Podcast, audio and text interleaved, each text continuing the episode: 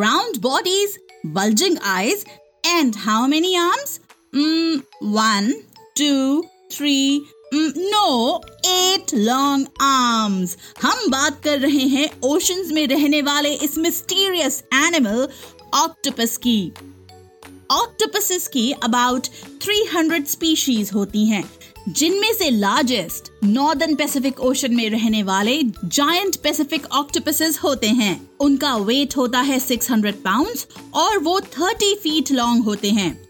और smallest wolfi octopus होते हैं, जो अबाउट 1.5 सेंटीमीटर्स लॉन्ग और less than a gram in weight होते हैं। ऑक्टोपसेस अकेले रहना पसंद करते हैं और दूसरे ऑक्टोपसेस से इनका सामना इनकी पूरी लाइफ में बहुत कम होता है। इन्हें ओशंस में घूमना भी कम पसंद होता है। यहाँ तक कि कुछ ऑक्टोपसेस तो अपने घरों से केवल तब निकलते हैं जब उन्हें खाना ढूंढना होता है।